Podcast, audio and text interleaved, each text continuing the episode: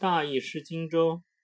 有些东西我们分明可以得到，可是由于自己的一时疏忽，导致自己与他们失之交臂。一旦这样的事情发生，我们的内心会是怎么一种感受呢？苦闷、懊恼。可是这又有什么用呢？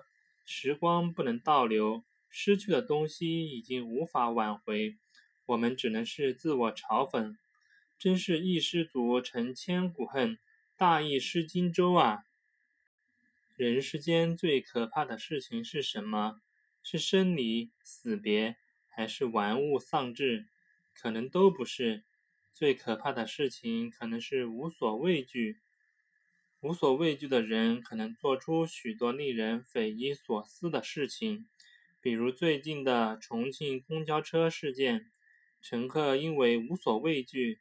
以致敢与司机抢方向盘，导致十多条生命枉送；还有许多网红达人敢于在几十层高的楼顶玩自拍，导致坠楼事件等等。